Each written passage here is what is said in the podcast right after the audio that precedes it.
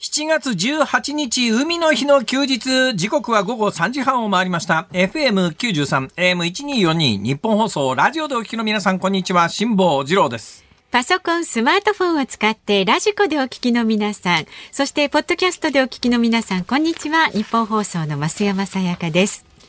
辛坊治郎ズームそこまで言うか。この番組は月曜日から木曜日まで辛坊さんが無邪気な視点で今一番気になる話題を忖度なく語るニュース解説番組です。今一番気になる話題は、今日私この2時間のオンエア、持つかなというのが正直ありましてね。私も心配です。いやーね、人によると思うんですけども、ええ徹夜に強い人っているじゃないですか。はいはいはい。ね、我々の業界特に多いんですけども、えいや、俺な、二晩ぐらいだったらもう徹夜全然平気とかっていう ディレクターとかいますよね。ね、いますね。私若い時からダメなんですよ。うん寝ないとダメなんです。はいはいで、どうやらですね、私基本的にあの血液型なんとかっていうのは全く信用してないんです。ええ。ただ、あの、信用してなくてもですね、あの、この業界にいると、嫌でもやらなきゃいけないことってあるわけですよ、仕事で。私、あの、若い時にですね、あれね、いつ頃だかな、1980年代だからまだ20代だと思いますけどね、えー、2時のワイドショーっていうのがありまして、今、ええミヤネ屋っていうのがあるでしょ？ミヤネ屋の枠は過去何回か、ま、変わってるんですよ。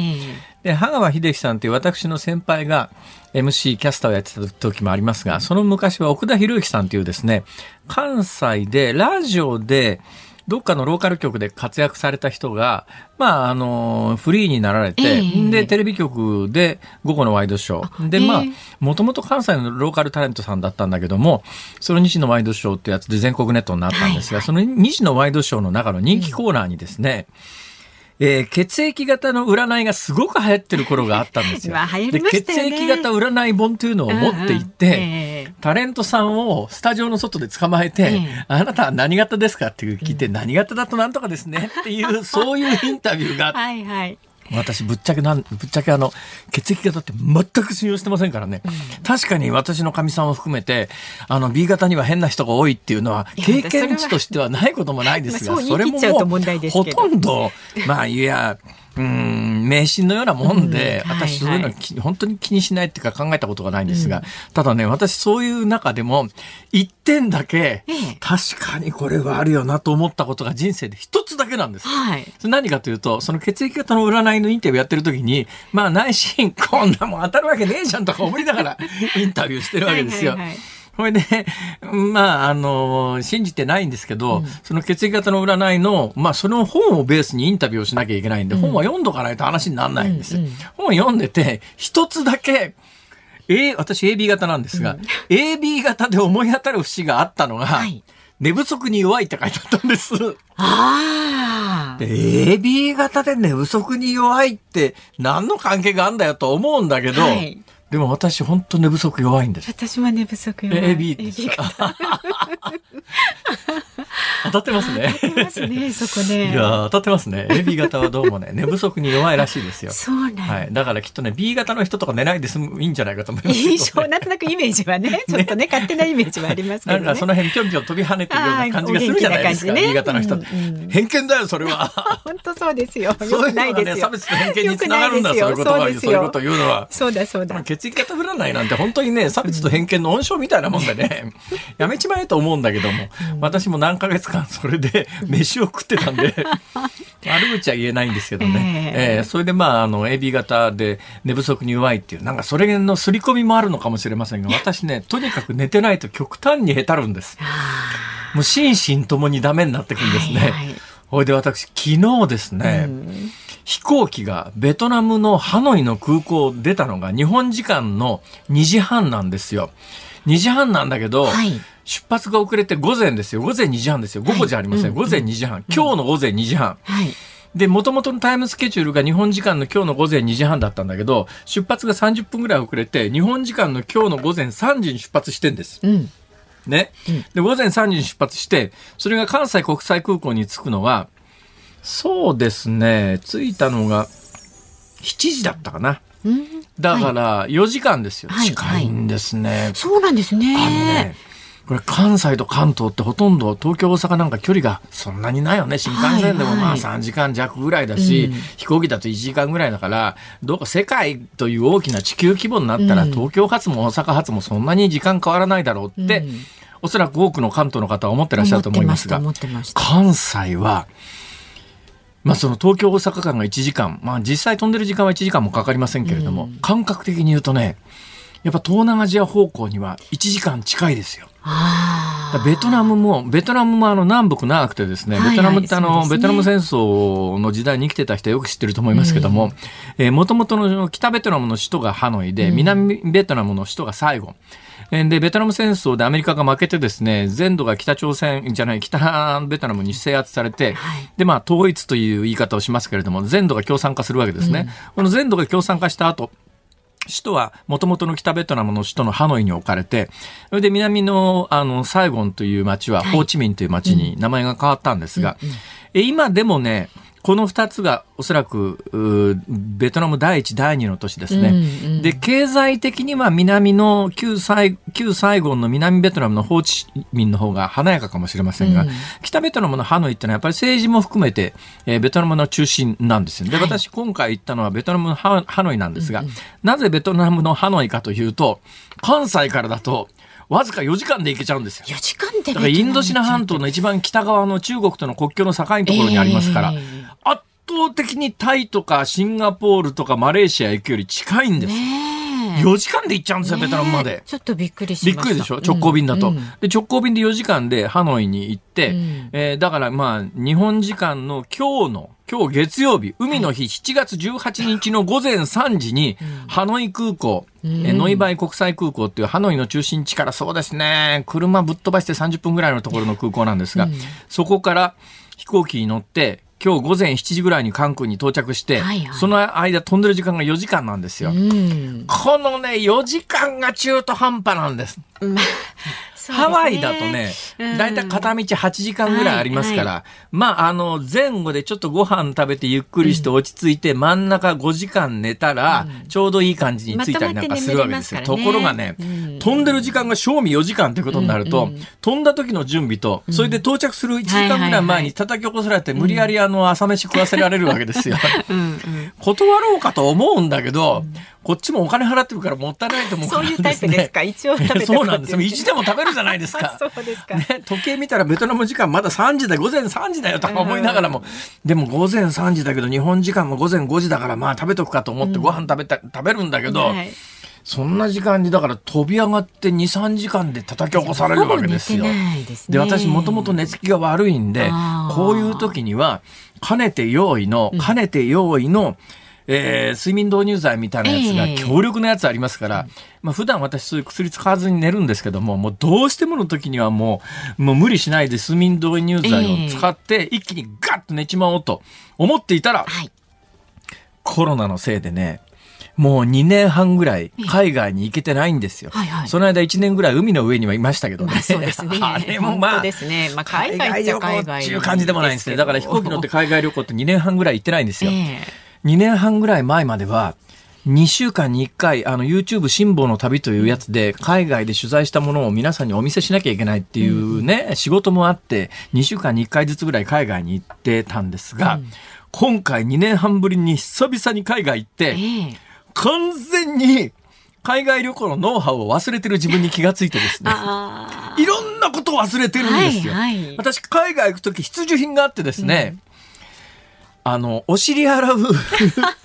シュポシュポっていうのがあるんですあ。。あの携帯用の。携帯用うんの。あれ、あの、電池式っていうのもあるんですよね。電池式のやつは1万円ぐらいするんですが、電池式のやつは高性能なんだけど、重いんですよ。こんなでかいもん持ち歩けるかよっていうんで、うんまあ簡単には構造で言うとペットボトルの先にノズルがついてるようなやつがあるんですね。はいはいこれが一番構造簡単で、実際便利なんで、で、日本でシャワートイレに慣れてると、海外、まあ最近ね、海外でもシャワートイレはちょっとずつ日本製が導入されてますがあ、基本はないんですね。はいただまあ東南アジアの場合は、もともとお尻を水で洗う文化だから。だからタイあたりは左手は浮上の手なんですよはいね。清らかではない浮上の手なんです。なんで浮上の手かというと、諸諸説あるんですが、一説は、あの、タイでお尻を洗うときに、右手で水の壺を掴んで、左手で洗うんですね。だから左手はお尻の穴を洗う手だから、それでむやみやたらと、ね、人の頭とか撫でちゃいけないんですよ。まあ、もともとタイは人の頭には霊魂が宿りますからタイで子供の頭とか撫でるとぶん殴られますからねはい。それ、可愛いねとか言って頭撫でて、左手で撫でたりなんかしても、袋叩きにやります最からね悪です。ね。まあ、そういう文化の違いはともかくとして、だから2年半前に海外旅行行くのに、そのトイレの洗浄のシュポシュポを持っていかないなんてこと絶対ないんですあがー、今回忘れちゃったんです。あ今回忘れちゃったんです。うんそれと同時に、はいえーいつもだったらカバンに忍ばせてる、あの、お薬セットって、緊急時お薬セットの中には、睡眠導入剤なんかも入ってるんですけど、それごと忘れたんです。それも。で、現地の薬局飛び込んで、睡眠導入剤くださいって言って、今、Google 翻訳すごいですね。活用しましたか？スマホ便利だわ。Google 翻訳薬局行って、ええすいません、あの、睡眠導入剤って言ったら、バチンってやってて、そしたら、オッケーオッケーみたいなお姉さんがですね、持ってきてくれたのが、全然効かないの。あ、そうなんですか。どうもね、漢方薬みたいな、なんか穏や花の、花の香りのする、花からの抽出物質みたいな、効くかこんなもんでみたいな。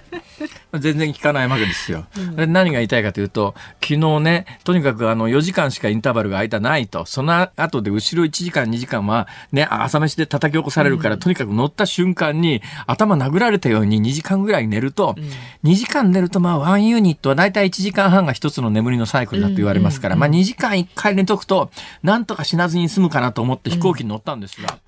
寝られず、ダメ。私、現在、貫徹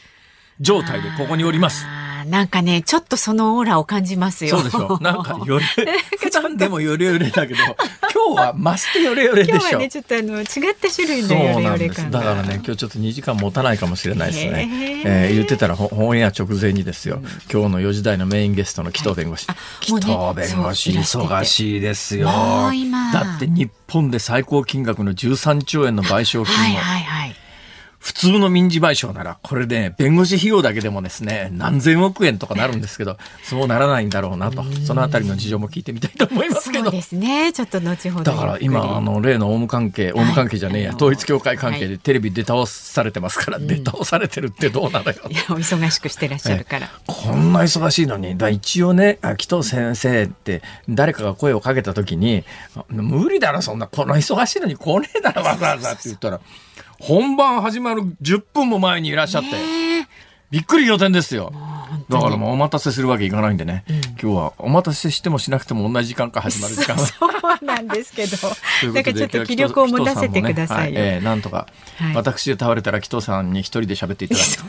そんなことは押し付けられます。よろしくお願いいたします。よろしくお願いいたします。さあ、今日は、えっ、と、海の日祝日ですからね、東京証券取引所休業日になりますので、えっ、と、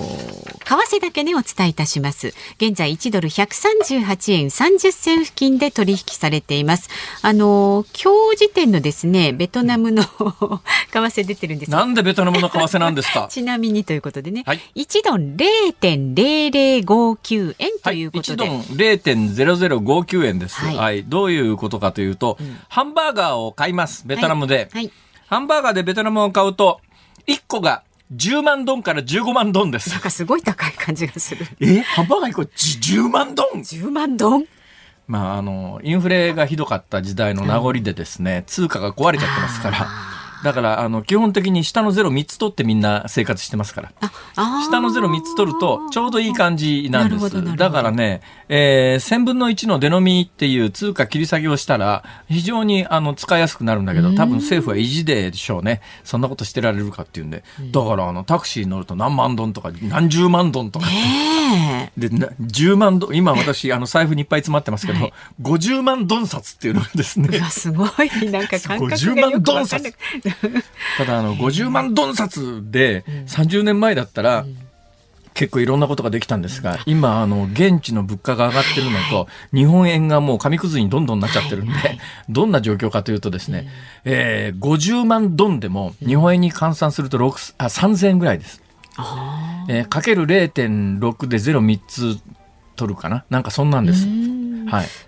2つ取るのか、まあ、そんなんで、まあまあ、あの日本円に換算ができますけど、はいはい。はい。えー、いずれにせよですね円安とんでもないことになってるぞとかということも含めて、うん、今日5時台にそれ詳しくお話しすることになってますので、ね、はい、さんのベトナム取材の様子は5時台にお送りいたします。でこの後はねズームフラッシュをお送りいたしまして4時台では、えー、安倍元総理大臣の銃撃事件で改めて注目される旧統一教会の問題点につきまして弁護士のもいらしてます紀藤正樹さんにお話を伺っていきます。今日もラジオの前のあなたからのメッセージをお待ちしております。ニュースに関する疑問、辛坊さんへのツッコミ何でも結構です。メールは zoom zoom アットマーク 1242.com ツイッターはハッシュタグ漢字で辛坊治郎、カタカナでズーム、ハッシュタグ辛坊治郎ズームでつぶやいてください。で、今日もエンディングでお送りいたしますズームオンミュージックリクエスト。今日のお題はいかがいたしましょうか？ハンバーガー1個10万ドンだった時に聴きたい曲。ハンバーガー1個10万ドンだった時に聴きたい曲お待ちしております。10万ドンかよっていう感じのね、ノリの曲です。はいはい、えー、一応なぜその曲選んだのかの理由も添えて、ズームアットマーク 1242.com でお待ちしております。ニッポン放送ズームそこまで言うか。このコーナーでは辛坊さんが独自の視点でニュースを解説します。まずは週末から今日にかけてのニュースを紹介するズームフラッシュですウクライナ軍は16日、ロシア軍が部隊を再編成し、東部ドネツク州で攻勢を強めたとの見方を示しました。アメリカのシンクタンクも15日、ロシア軍が一時的に休止していた本格的な攻撃を再開し始めたようだとの分析を発表しています。ヨーロッパ安全保障協力機構は17日までにウクライナの首都キーウ近郊のブチャでロシア軍が拷問に使った部屋が見つかったとする報告書を公表しました。ロシアが組織的な民間人殺害を実行した可能性が高いと指摘しています。ウクライナのゼレンスキー大統領が17日検事総長と保安局長官を解任したと明らかにしました。警察と保安局の多数の職員らがロシアに協力している疑いがあるということです。安倍晋三元総理大臣の銃撃事件で逮捕された山上徹也容疑者が事件を起こした時に少なくともおよそ60万円の負債を抱えていたことが16日に分かりました。襲撃は7月に決意したと供述していることも判明し奈良県警は経済的困窮によって追い込まれ事件を起こした可能性があるとみています。また山上徹也容疑者は事件前安倍元総理の殺害を示唆する手紙を中国地方に住む男性に送っていたことが昨日新たに分かりました。世界平和統一家庭連合旧統一教会への強い恨みが綴られ安倍元総理については本来の敵ではないなどと記載されていました。こうした中、世界平和統一家庭連合旧統一協会が昨日声明文を発表しました。その中で2009年以降は信者との間でトラブルがないと11日の会見で発言したことについてコンプライアンス遵守の結果が現れているという趣旨でありトラブルがゼロになったという意味ではないと訂正しました。アメリカのバイデン大統領が15日、サウジアラビアでサルマン国王などと会談しました。最大の焦点だった石油増産でサウジアラビアから確約を得られず、ロイター通信は手ぶらでの帰国と報じました。昨日、後藤厚生労働大臣が NHK の番組に出演し、新型コロナのさらなる感染拡大や医療の逼迫が起きた場合、行動規制を含めた対策の強化も考えなければならないとの考えを示しました。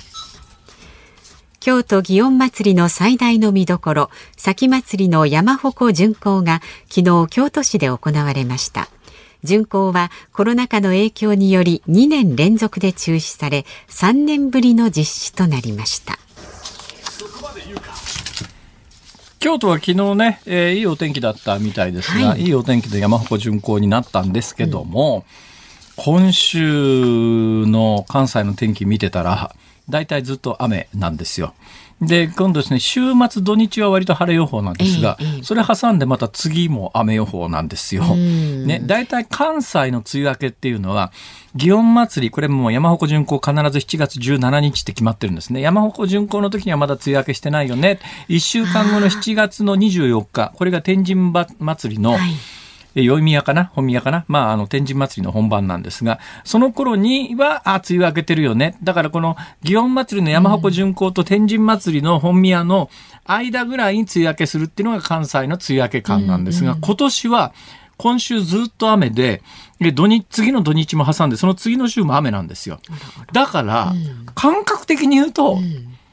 あ、今年の梅雨明けは遅いよね。なんかずっと雨だねっていうのが実際の体感なんですが、なるほど。ねうん、気象庁データ的には、史上最も短い梅雨明けで、もう遥か昔に梅雨明けしてるじゃないですか。だから、間違ってんじゃないのか？要するに。だけどこれ言っちゃったからさ、気象庁としても、今更取り消すのもな。まあいいか、ほっとこうか。どう考えたって梅雨だろ、これ。後ほどね、ほら、若干の修正が入ったりはね。することもありますけどね。だってもう史上最も短い梅雨とかなんかあんだけ大騒ぎしといてさ、なんだよそれずっと雨降ってんじゃんっていうのが。で、またね、怖いのはやっぱりね、梅雨の末期って集中豪雨多いんですよ。はいはいでね、で、だから梅雨の末期になると、あ、集中豪雨気をつけようねっていうのはもう合言葉のようにあって、ところが今年は初めからもう梅雨明けしちゃってますって言ってるから、その警戒感が働かない中で全国で油ね、集中豪雨が起きてるっていう。あのー単に発表がどうのこうのっていう以上に、なんかちょっとネガティブな問題が起きてるんじゃないのっていう問題意識で、やっぱ梅雨、実際はもうまだ梅雨明けしてないので、梅雨の末期の集中豪雨は危ないぞっていうのは、全国的に認識しておいた方がいいんじゃないか。と、そうですね。私は思います。はい。ねえ気象庁さん、なんとかした方がいいんじゃね、さて、えーニュースの中にありました、アメリカのバイデン大統領がサウジアラビアで、もう、これがね、本当に恥ずかしいなと思うのはですね、はい。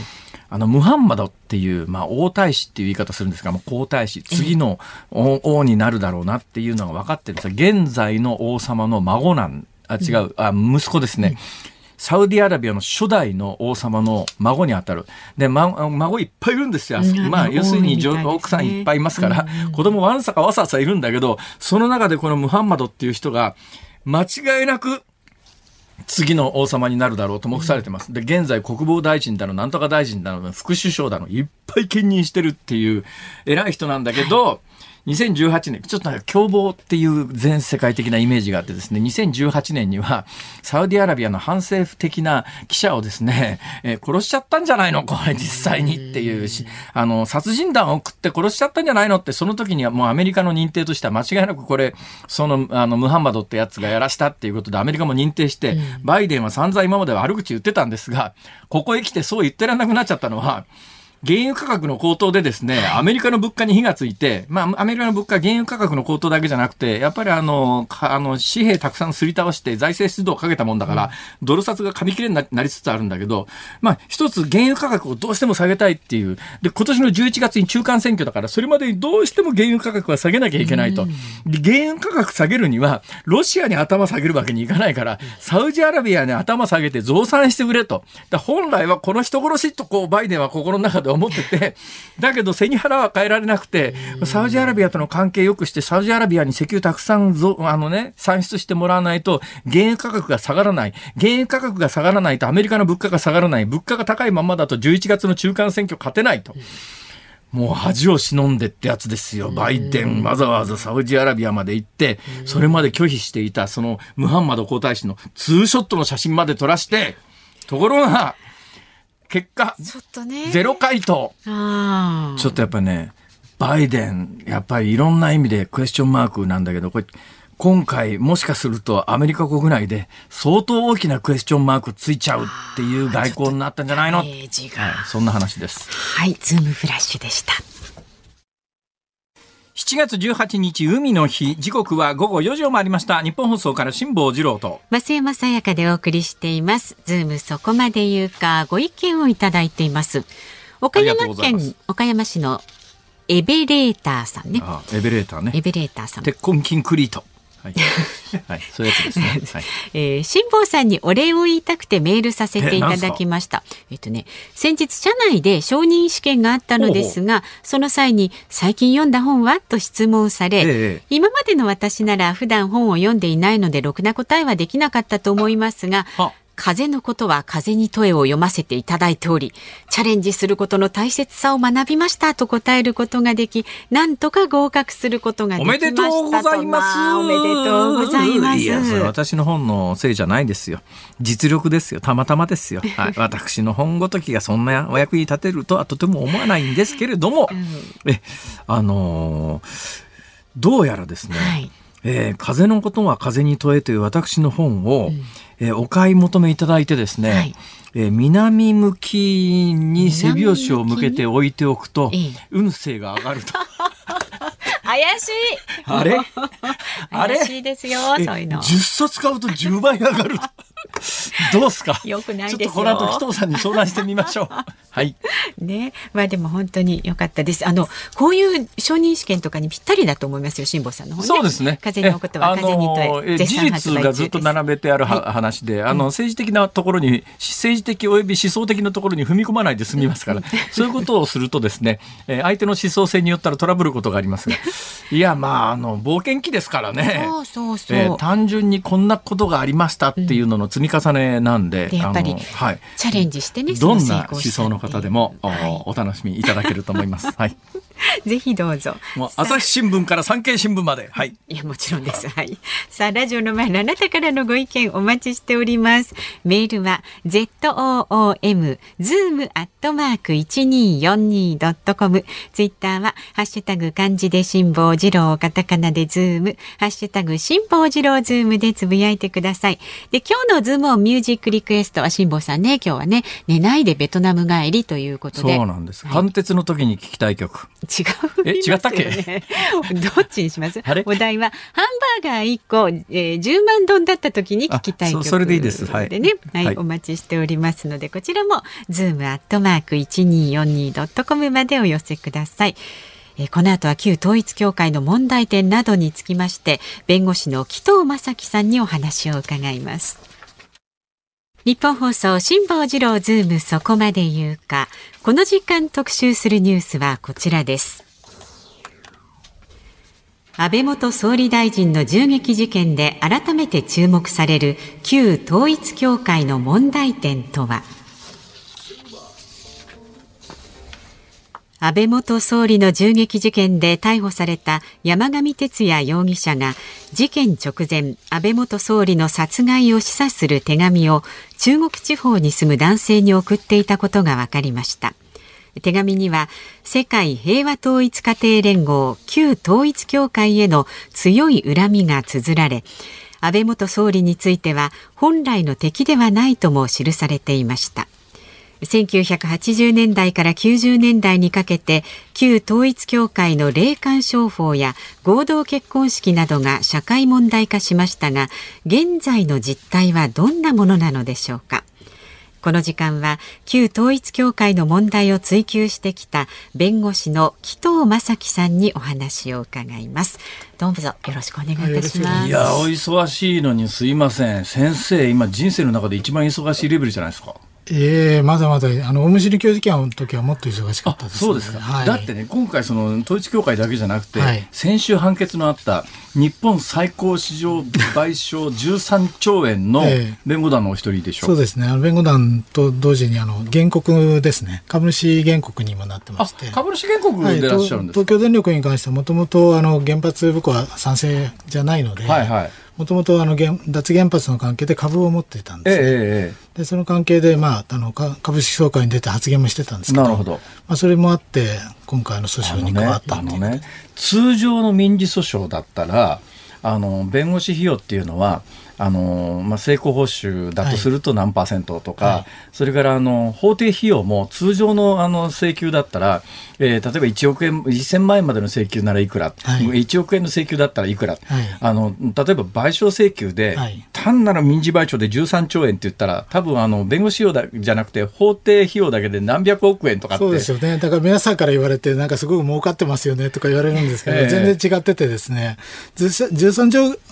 13兆円というのは、まあだから、その損害額ですよね。東京電力の損害額別に訴えた人がもらえる話じゃないっていうことですね。東京電力にまず入るわけですよ。えー、でそれからもう一つは東京電力はあの取締役に対する訴えなので、はい、取締役が13兆円も持ってるはずがないじゃないですか。えー、だから取締役の全財産を入れてもせいぜい数十億、10億いくかないかっていう、そんな感じだと思いますよね。ははですから結論から言うと、あの13兆円というのはあくまでも一番最大マックスであって、えー、あの実際に取れる額っていうのはそんなに多くないと思います、まあ、それはそうですね、まあまあ、あのうん今回、下級審なんで、上級審行くと、日本の判決傾向からすると、ひっくり返る可能性は大きいですよね。いや、私はそう思ってないですね。やっぱりあの東京電力のええ、あの津波対策が、やっぱりあまりにもずさんだったんですよね。え、他ではやってたんですよ。だから他の原発ではもう津波対策やってたんですね。東海第二とか有名なんですけど、はい、先にやってたところがあったのに、東京電力だけがなぜかやらなかったんです。なるほど。で浜岡ももうやってるんです、ね、なるほど。ところがなぜあの福島はやらなかったかっていうのが、やっぱりあのそれもクローズアップされていて判決の中ではです、ね、私はね画期的な判決だと評価してるんですけれども、はい、その一方でどうせ払いっこねえじゃんっていう額の判決が出てるわけですよ。はいはい、そうするとどうなんですかね、あの常識的に払えるだろうぐらいの金の方が、えーまあ、制裁という意味では、現実味があるのかしらとか思ったりするんですが。だから、まあ、ちょっと今後の戦略はちょっと弁護団の中の話なので、ちょっと話しにくいんですけども、いずれにせよその、こちらの請求額は30兆円だったんですよ。はい、だ17兆円削られたんですね、えー、それでも13兆円ですけど、13兆円というのはもう国家国家プロジェクト規模なので、はいはい、東京電力って会社でしかもう払えない金額ではあるんですね。えー、ですので、取締役はもう払えないので、はい、やっぱ取締役には、まあ、最終的にはこのこの問題の責任を取って破産してもらうしかないかなというふうには思ってますけどね。えー、まあ、基本的にあの破産することで免責になるということですね。そうですね。自分の財産の範囲内でということどうなんですか？そういう時に、私がもしそれ被告の側ならですね、はい、もうこれ確定判決出るまでに自分の財産全部、えー、妻には移そうとかって考えてもだめなんですか？いや、もう考えてらっしゃると思いますね。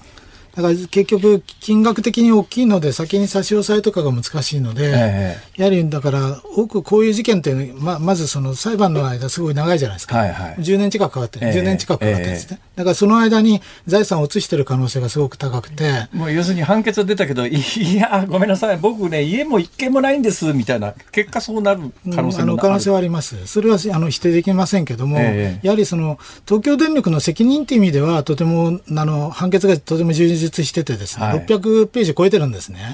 だから裁判官も真剣に考えて、控訴審でも覆らないように真面目に、本当に真面目誠実にですね、判決文を書いたっていうことだと思います、ね、控訴が確定して、最高裁が確定するまでどのぐらいかかりそうですか？控訴審があの維新がかなりあの精緻な争いをしましたので、えー、控訴審はまあどんなに長くても1年半ぐらいで、最高裁はそこから1年だと思いますけどね、はいはい、だからまあ2年半ぐらいで最終的には結論が出ると思いますけど。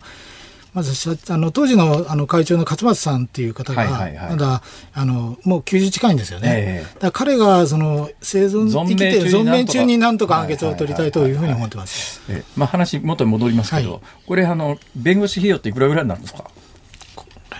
うんまあ、弁護団うん、いくらぐらいになりますかね、多分 1, 1億ぐらいにはなるんじゃないですかね、1億ぐらい。それをあの弁護団の、えっと、30人か40人ぐらいで分けることになるので、1人当たりの金額はそんなに大きくないと思います。普通、まあ、民事裁判で、はい、あのえー、裁判費用は、えーまあ、負けた方の負担でって一般的に出るけども、はい、あの時にいる負けた方の負担には弁護士費用入ってないのが一般的ですよね。はい、ねそうすると今回その1億円の訴えに要した費用って最終的に誰が払うんですか？それは東京電力が払うんですね。東京電力が、だから東京電力の代わりに訴えてる事件なので、代表訴訟なので、代表訴訟っていうのは東京電力の代わりなので、最終的な費用生産は法人が払うんです。あなるほど。だから結局法人がですね、自分たちのお手盛りやっちゃうわけですよね、法人の中でぐるぐると。それは株主にとって得利益じゃないということで、株主にその代意見を認めてるんです、訴訟に対する。その代代意見に基づいて代表訴訟をやっているので、その訴訟費用とかは最終的に東京電力力があの公益的な活動ということで生産するんです逆に言うと、あの紀藤さんをはじめ、はい、まあ、原告には基本、はい、あの株主としての利益以外に1円も入らないということですか？そうです。株主としての利益以外は1円も入らないで、ええ、まあ、あの訴訟訴訴訟を遂行するには弁護士費用がかかりますよね、はいはい、それから訴訟に要する純粋な費用がかかりますよね、えー、そういうものは東京電力が持つだけで、えー、株主には一銭も入りません。あまあ、あれ株主の利益というのは、要するに会社が儲かったときに配当がいくらとか、そういうレベルの話ですよね。さて、まあ、その話しだすと、これも結構ね、聞きたいこと山ほどあるんですけど、時間がなくなっちゃいますから、あの今日来ていただいた本来の趣旨の統一教会なんですが、はい、私ね、もう昔のあの30年前の大騒動から、ずっと思ってるんですけど、はい、私なんか基本的にあんまりあの宗教に関わってこなかった人間なんですよ。そういう人間からすると、なんでハマっちゃうのかなって素朴に思うんですけど。なんかまあこうあのまあ、私も最初はそう思ってたんですよね、ええ、だけどたまたま交通事故のように当たる人がいるんですよね。あとそれは振り込み詐欺とかとよく似てるんですけども、え、たまたまその時に不幸が重なった人とかがいるわけですよ、例えばご主人亡くしたとか、はい、子供がこう、えー、こう死産になったとかですね、はいはい。まあ、いろんなこう要素があるんですけども、たまたま不幸にな人がいてそれこにたまたまこう勧誘する人とこうぶつかっちゃう交通事故のような人がいるんですね。はあ、でそういう人は非常にそのなんていうかな話を聞いてもらいたいってもともとその被害者側にニーズがあるので、ええ、まあはまりやすいってこともあるし。その人はそれで幸せになるんですか？しあのし心の中では幸せになりますよね。だってあの救われたという気分になるわけです、ね、えでも客観的には財産を全部提供するわけですから、えさせられるわけですから結果的には不幸になりますよね。でその連続なんで統一教会員の心の中は試練って言い方よくするんですよね。はあはあ、試練の連続だっていうふうなだから抵抗あるんですよ。葛藤もあるんだけども、でもそれをお金を出すことによって自分のご主人なり子供とかが救われる、地獄で永遠に苦しんでる状態が救われると思ってるので、ええ、喜んでは出してるように客観的には見えるんだけども、え、でも本人の心の中は葛藤の連続なんです。いや、だからね、その辺が、あの、いや、今回、まあ、あのこういうことがあったんでテレビのワイドショーなんか統一教会旧統一教会一本に絞ってわーってやるじゃないですか。でもその全体の構図って私みたいに宗教基本的にあまり馴染みのない側からするとどこでも似たようなもんじゃねえかと素朴に思ったりするんですけど、うん、もうそれはあの一般のいあの普通の宗教をあのフィールドワークで見られたら分かると思うんですけど、えー、フィールドワークで私あの宗教の学会とかもみんな入っていて、えー、一般の宗教団体ともお付き合いがあるんですね、たくさん。はい。はい、まあ、こういう問題やってるので、えー、まあ、真っ当な宗教も見ようと思って、えー、あの、そういう団体とも付き合いがあるんですけども、そういう人たちの宗教団体っていうのは、やはりその節度があるんですよ。一定の節度。例えば、お金が、お金を提供するっていう人はいるんですね。でも、その人がお金に困るような状態、状態だとその提供は断りますから。断るんですね、ええ、で実際それから時間がかけて本当に提供するならということの意思確認もしますし、ええ、後で困らないように配慮もするんですね、え、でも統一教会は配慮はしないですね、うん、でなぜ配慮しないかといったらもう使い捨てだからです。一人一人の信者の駒はですね。だからそのあのということつまりあ、まあ、初めから金集めのためっていうことですか？そうそうですね。なんで統一教会がそんなに金集めを特に日本でこだわるわけですか？それはあの韓国の統一教会の活動、つまり統一運動って彼らは言ってますけども、えー、統一運動の活動に、まあ、統一運動ってですね、南北朝鮮の統一っていう意味ですか？いや違います、あの世界の統一です。え？だから世界平和もそうですけども、えー、学問っていうあの世界平和教授アカデミーっていう学問を統一する組織もあるし今回の UPF みたいに韓半島統一っていう目的もあるし勝共連合っていう共産主義撲滅っていうような統一運動もあるしさまざ、まです。学だから経済政治、えー、学術文化そう音楽とかもそういうのを含めて全部あの統一教会の統一っていう名前も現れてますけども、いやそれね、それを統一させる運動なんです、まあ、日本日本語読みで文鮮明という人が韓国で始めた宗教だというのは有名ですよね、はい、その韓国で始めた文鮮明という男性が始めた宗教が、なんで日本でここまで広がったんですかね？それはやはり。要するに韓国の新興宗教でしょ、要するに。そうです、そうです。あの韓国の新興宗教は比較的日本で広まりやすい傾向が実はあるんですけどもあ、そうなんですか？もともと、あの、素地があるというか、だから結局、まず一つは、あの、韓国ってキリスト教が強いでしょ？はい、はい、日本はキリスト教が弱いんですよね。えー、だから逆に言うと、あの、日本は一種のキリスト教自体がニッチな市場として、はい、あの、まだその、不況、不況として、まあ、あの、市場があるんですよ。えー、まあ、あの、客観的に見ると。統一教会っていう名称ついてますけど、はい、どうですか？キリスト教なんですか？えーと、あの彼らはキリスト教と思ってるんですけど、ええ、まあ、キリスト教団体は、あれはその三位一体じゃないので、キリス三位一体が三位一体じゃなければキリスト教とは認められないので、父と子と精霊とってやつですね。はい、純粋、純粋にその宗教的な、あの宗教論争で言えば、あの異端なんですね。つまりそのキリスト教とは認められないと。ローマローマ法王朝みたいなやつは、はい、この統一教会みたいなやつをキリスト教と認めてるんですかね？認めてないです。ローマ法庁にもあのお伺いしましたし、バチカンにも訪問したことがあるんですけども、えー、やっぱりあの、えー、あの、なんていうかな、その、バチカンを、バチカン、ババチカンのですね、ローマ法庁は、えー、あの、統一教会については、その反対の意見で、ははそれであのカ、カトリックの信者の中にも、その、統一教会の信者が出てくるので、えー、非常に大きな対策を立ってます。はやはり、あの、やっぱり三位一体に反する教えなので、えーあの、統一教会に対する対策を取って取ってるんですけど、我々弁護団は、そういうその宗教対立っていう発想じゃないんですよね。ええ、だからそこはちょっと誤解なきようなんですけど、宗教だからいろんな宗教があってもいいと思うんですね。はい、ただ、霊感商法のような被害者を巻き起こすのはおかしいって言ってるんですよ。え、だからそこを改善すれば、改善していけば別にその統一教会自体が別の異端の宗教だろうが何だろうがいてもいそのいてもいいんです霊感商法、まあ、30年前にあんだけ大騒ぎになったんで、はい私なんかの印象で言うと、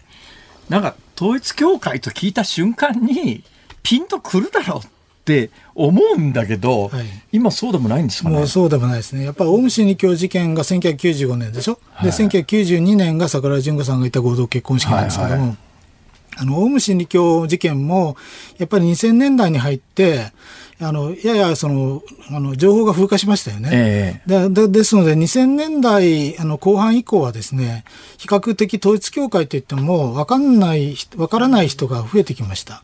で、2010年代に入ってようやく警察が摘発したんですけども、ああ霊感商法の店舗だけを摘発して、ええ、あの、統一教会本体を摘発しなかったんですよね。つながりは明らかなんですよ。え、明らかなんだけども、摘発しなかったので、結局その統一教会という根っこが残ってしまって、あの、統一教会が相変わらずその根っこの部分を温存しながら、あの、都合がいいように、その資金集め活動をやってるので、被害がだだらだらと続いてるんです。えー、処方の知識から教えてください。はい、霊感商法っていうのはどういうものなんですか？これはあの実は定義が実は難しくて、えー、難しいのであの一般的な定義を言うと、はい、あの先祖の、えーまあ、たたりとか因縁とか、えー、えー、そういうことを、まああのえー、勧誘文言に使って、はい、えー、ここ、えー、お金を巻き上げると、はい、その手段としては、えー、商品であったり、えー、献金であったり、えー、純粋なお金であったり、さまざまありますけども、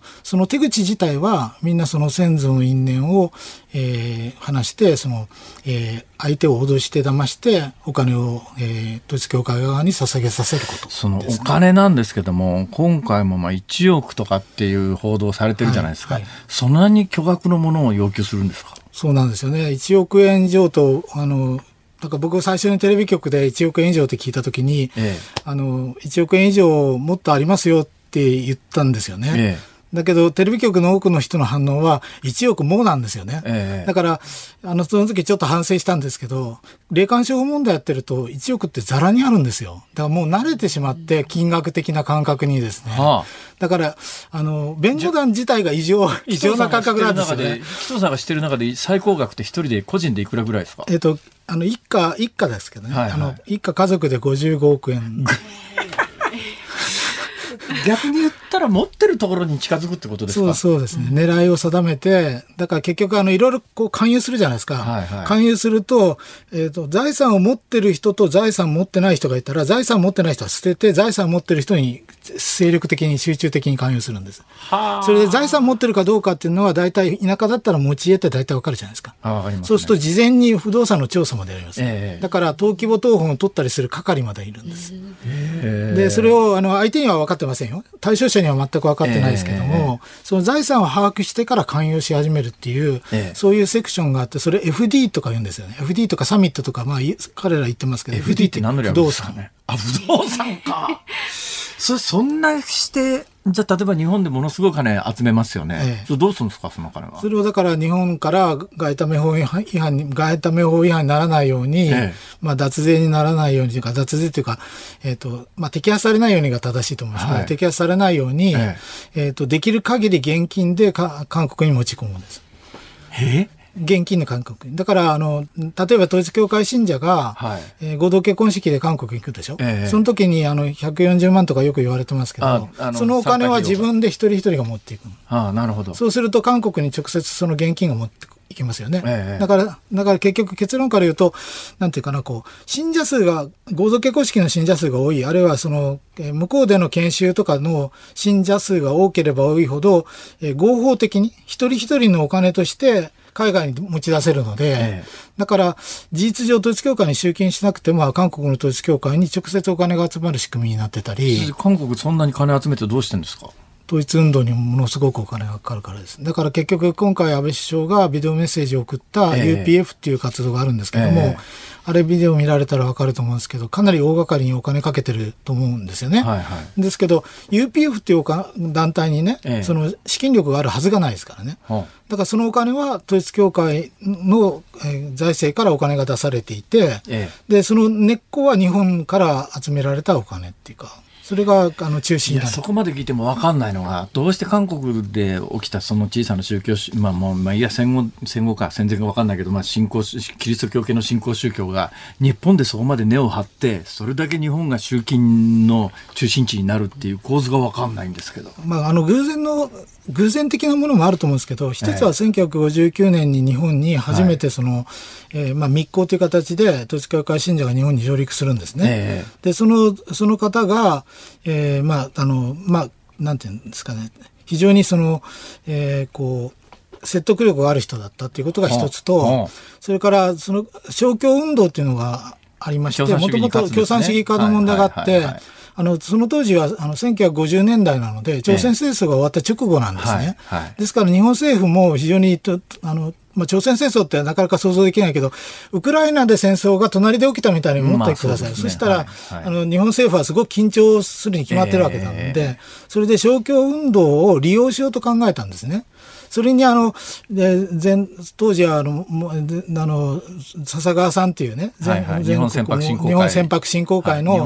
今日本財団になってますけど、はい、その会長さんが、ええ、その勝共連合っていう活動を。戦中戦前の右翼ですよね。そうですね。それであの利用したようと考えたっていうことが一つと、はい、それに笹川さんの紹介で岸さんが加わったと。岸信介。ええ、岸、あの、当時の、えっ、と、もうその当時は首相も辞めた後、辞めた後の頃ですけど、佐藤栄作のお兄ちゃんですね。そうですね。あの、えっ、ー、と、安倍さんのおじおじいさんですけど、その方が、その、えー、勝共運動に、まあ、こう、手こ入れをしたということがあって、えー、日本、まあ、政治的には統一教会は保護されたんですね。それが一つですね。なるほど。それから、その、1970年代に偶然ですね、偶然、あの、これで儲かるっていうアイデアを見つけたんですよ。たまたまこういろんなところで霊感商法を売ってたんですね。はい、あの1970年代ぐらいから。ええ、そしたら一人の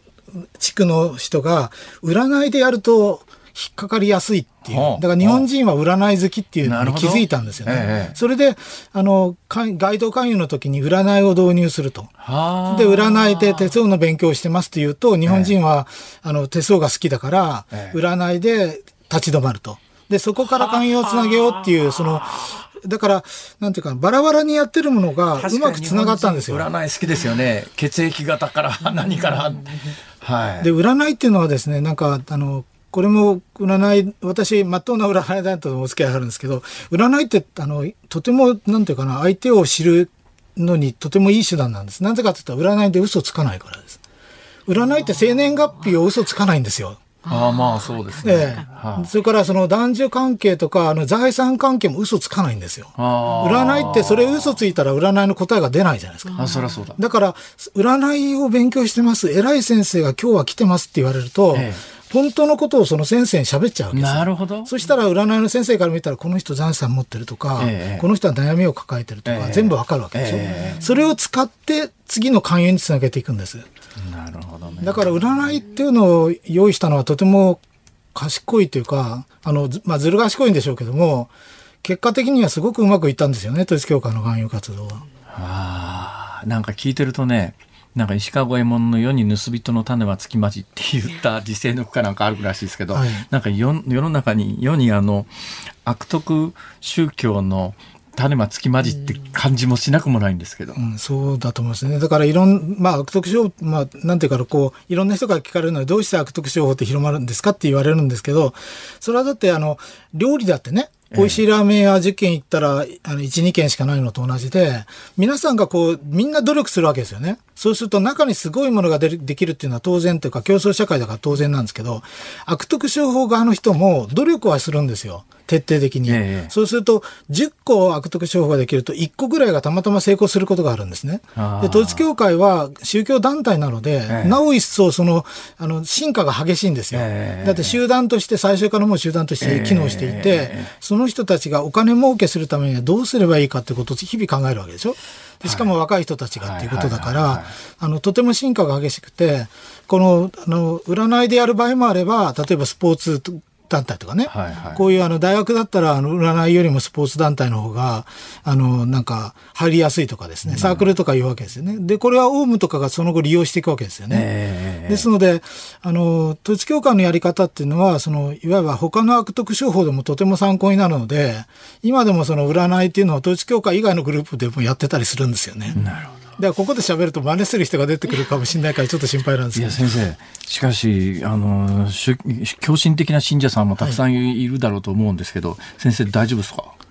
いや、それもあの常に気をつけてます。なんかそういうこと聞かれると、なんか危なそうなんで、あの危ない人を言わせそうなんで嫌ですけど。ね、私、大学の時に原理研究会っていうのがあったんですよ。はいはいはい、原理研究会っていうのは統一教会ですよね。はい、そうですだけど、それ、早稲田の原理研究会もあるし、東大もあるし、京大もあるし、まあ、ゆや、頭よくって受験競争勝ち抜いてペーパーテストの実力すごいある子たちじゃないですか。なんでそいつらが引っかかるっすかね。やはりその、やっぱりそういう人でも悩みを抱えてるからですよ。だって、あの、東大生で、あの、入った人に話を聞くと、やっぱり東大に入ったら東大に入ったでやっぱり競争があるわけですよ。はあ、で、そうすると競争から脱落するんじゃないかという恐れとか、ええ、まあ、いろんなこう、悩みを抱えたり、東大生だから別に男女の悩みがないっていうわけではないじゃないですか。だいろんな悩みがあるから、そこにスッと入り込んじゃうんですよね。そうですね。だから我々の時はまだね、原理研究会っていうと宗教団体と密接な関係があるっていう知識があったんですけど、はい、そういう知識がない人たちって増えてますよね。だから今大学は、アメリカの大学なんかはもうさあのかなり古くからカルト問題に対する危機教育ってやってるんですね。えー、ですけど日本もあの2010年ぐらいから大学間カルト問題の大学間ネットワークっていうのができて、はい、一応その多くの大学ではその、えーと新入生のあのオリエンテーションでカルト問題についてのあの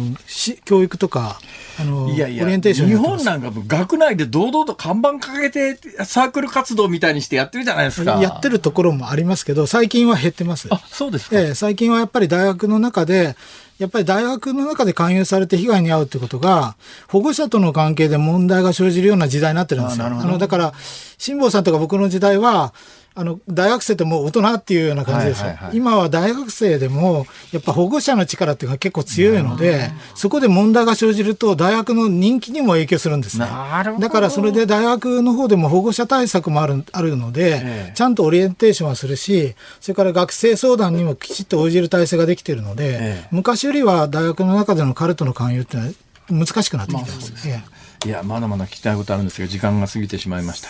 お忙しい中、本当にありがとうございました。本来ならばね、面白いからもう一回来てって言いたいんですけど、ちょっと先生、忙しすぎるから、あの、もしかして時間ができたら、お願いします。今日はね、スタッフが偉かったんですよ。かなり早くに抑えられたんですね。だ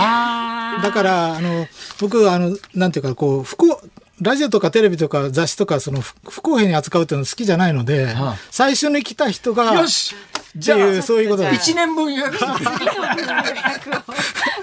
ほどということでありがとうございました。ありがとうございました。弁護士の紀藤正樹さんでした。ニッポン放送辛坊治郎ズームそこまで言うかをポッドキャスト YouTube でお聞きのあなた。いつもどうもありがとうございます。ニッポン放送の増山さやかです。お聞きの内容は配信用に編集したものです辛坊治郎ズームそこまで言うかはラジオ局ニッポン放送で月曜日から木曜日午後3時半から毎日生放送でお送りしています。番組はラジオの FM93 AM1242 に加えてラジコでもお聞きいただけます。ラジオラジコではポッドキャスト YouTube 版にはないコンテンツが盛りだくさん。アトムさん吉田由紀ちゃんの中継企画。さらに辛坊さんが夕刊富士の気になる記事を解説するコーナー。そして辛坊さんが聞きたい曲をお送りするズームオンミュージックリクエストなどラジオラジコでしか聞けないあんなことやこんなことがいっぱいです。ポッドキャスト YouTube を聞いた後はぜひラジオラジコで辛坊治郎ズームそこまで言うかをお楽しみください。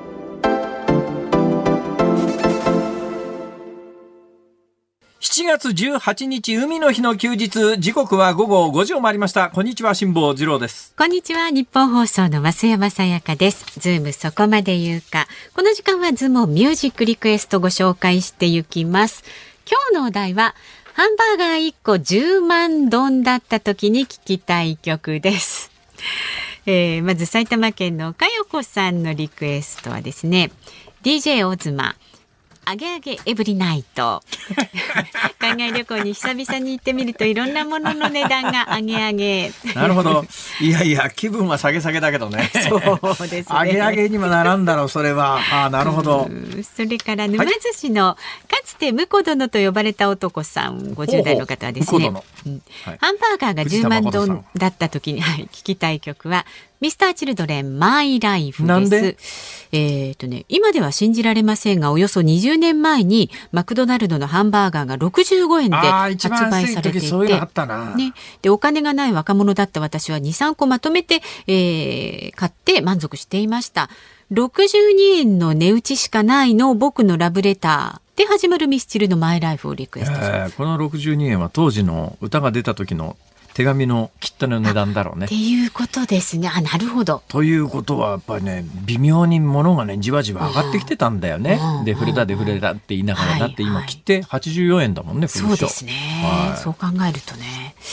えー、あとは北の旅人さん、はい、今日のミュージックリクエストはひょっこりひょうたん島お願いします。これは10万ドンと聞いて思いついたのはドンガバチョ歌詞の中にある泣くのは嫌だ笑っちゃおすすめというのが円安で海外旅行した。どんがばちょ。なるほど。辛坊さんの気持ちにマッチしているのでは、あとはですね、はい、川崎市の車とラジオさんはですねドンの曲はクイーンの We Will Rock You をリクエストします。これはどんどんパンどんどんパンでああパンがハンバーガーにかかってるてよ。パン節じゃなくてクイーンのビビルロックの方ですか。そうそうそうそう。ドンパン節来るかと思ったら意外と来なかった、ね、そうなんです。でね、はい、一番多かったのが六人いただいていて、大阪府のさっき散髪したさんはですね、えー、石野真子さん、私のドン。をリクエストします。あ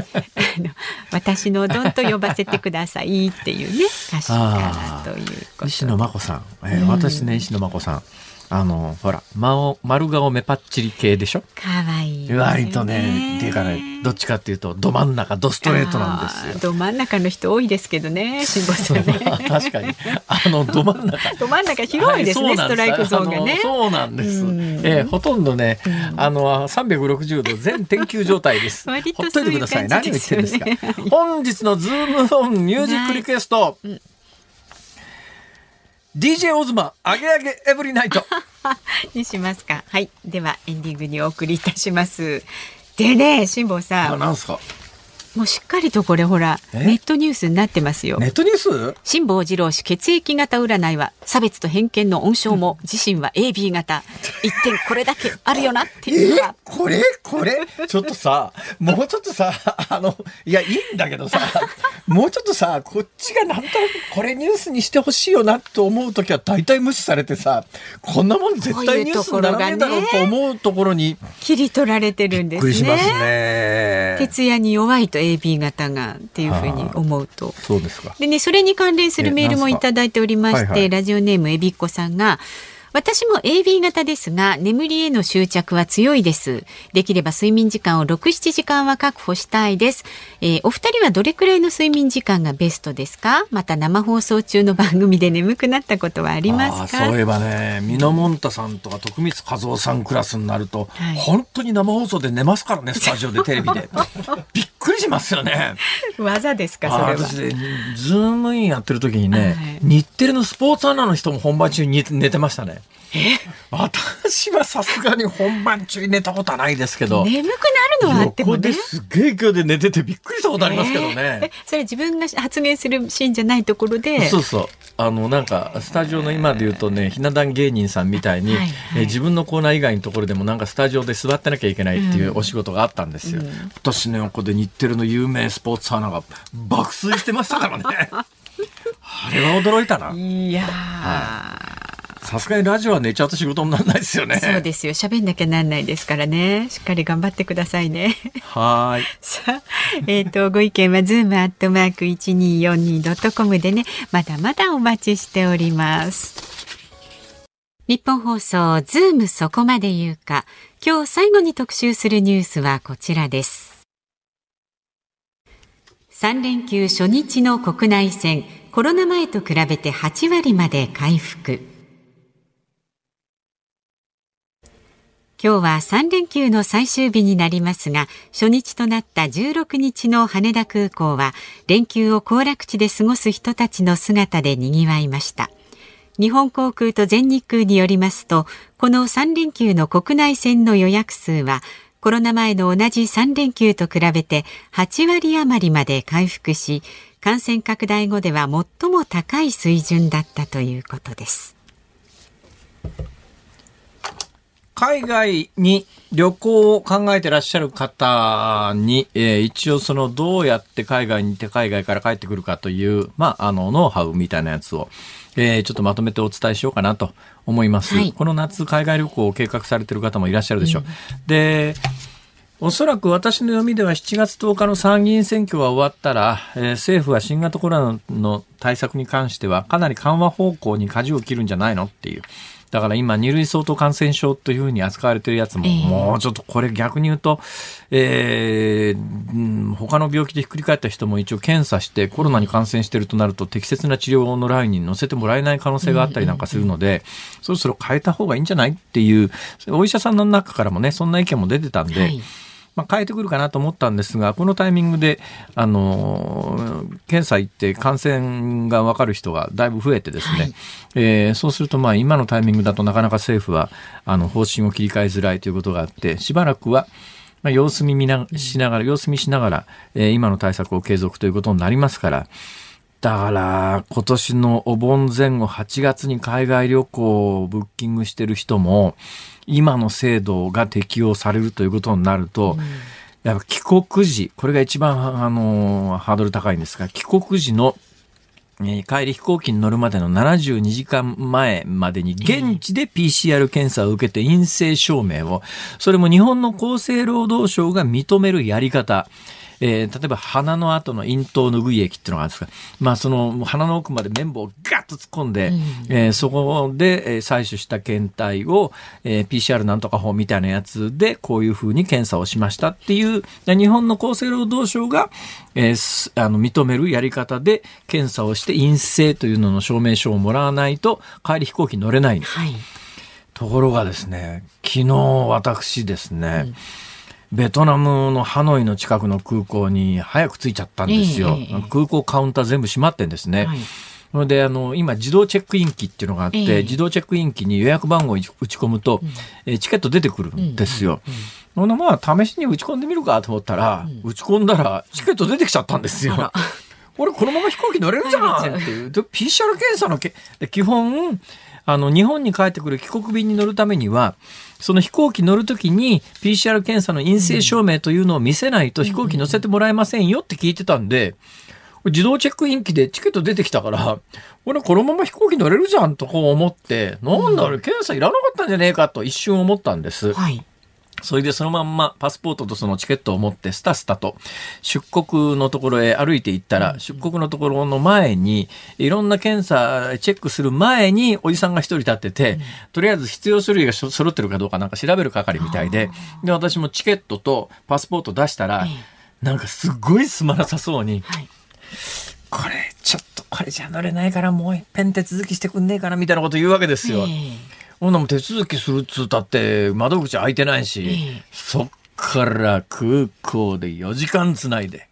はい、iPad で持ってった絵が2本見て、はい、やっとそれで空港のカウンターが開いて、えー、それでカウンター行って、えー、これ自動チェックイン機で出したんだけど、それだと入れてくんなかったんで、これ多分、まあ PCR 検査のあれかな、みたいなこと言ったら、そうそう、それで PCR 検査書出しなさいって言われて、チェックインカウンターで、えー、ハノイで受けた PCR 検査の結果、これあのハノイにある日本語通じる病院があってですね、えー、日本語と英語とちゃんとそこは分かってて、それあの、ホームページから、ベトナムの日本大使館のホームページからアクセス、こう辿っていけるんだけど、はいはい、指定病院みたいなものがあって、うん、この病院は厚生労働省が認める形の PCR 検査の、うん、えー、結果を日本が認める形の書式の文章に出してくれます。その代わり値段は高いよ。そうなんですか。値段がね、うん、210万ドン。わかんない。210万ドン !210 万ドンはいくらだ ?1 万3000円弱ですね。ああ、もうそこそこ、はい。そこそこ。だから家族で行ったらこれ負担。でね、そのお金も大変なんだけど、うん、そのためにそのクリニック探していかなきゃいけないんですよ。はいはい、クリニック探して行って、で、クリニックでいろいろ話聞いたら、アナと JAL はね、あの、メールでお送りする電子版って大丈夫だと思うんですけど、他の航空会社は実績がないんで、紙のやつ持ってった方が無難ですよって言われて、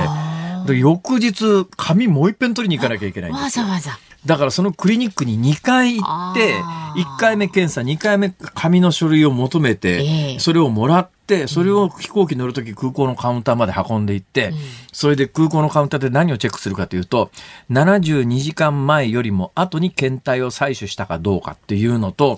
それからあの日本政府が指定するやり方で検体の採取等が行われているかっていうやつをその書面上でざーっとチェックをしていって、それでやっと発見してもらえて、それ持ってくと、あの飛行機は乗せてくれると。で、飛行機乗りました。はい、で、飛行機乗るときにですね、MySOS っていう厚生労働省が作ってるホームページみたいな、まあアプリですね。スマホのアプリ。だからスマホが使えないと話にならない。うん、だけど、じゃあ使えない人どうなるのかというと、結果、びっくりしたんですが、関西国際空港来るじゃないですか。で、私はその MySOS ってやつに必要事項を全部で入れて、まあ、今回それが主な目的で、だいたい人と行くとですね、みんな人にやってもらうんで自分でやらないじゃないですか。でも自分一人で行くとなるとみんな自分でやらなきゃいけないから、ね、まあ自分でやってみようということで、うん、その前 SOS に、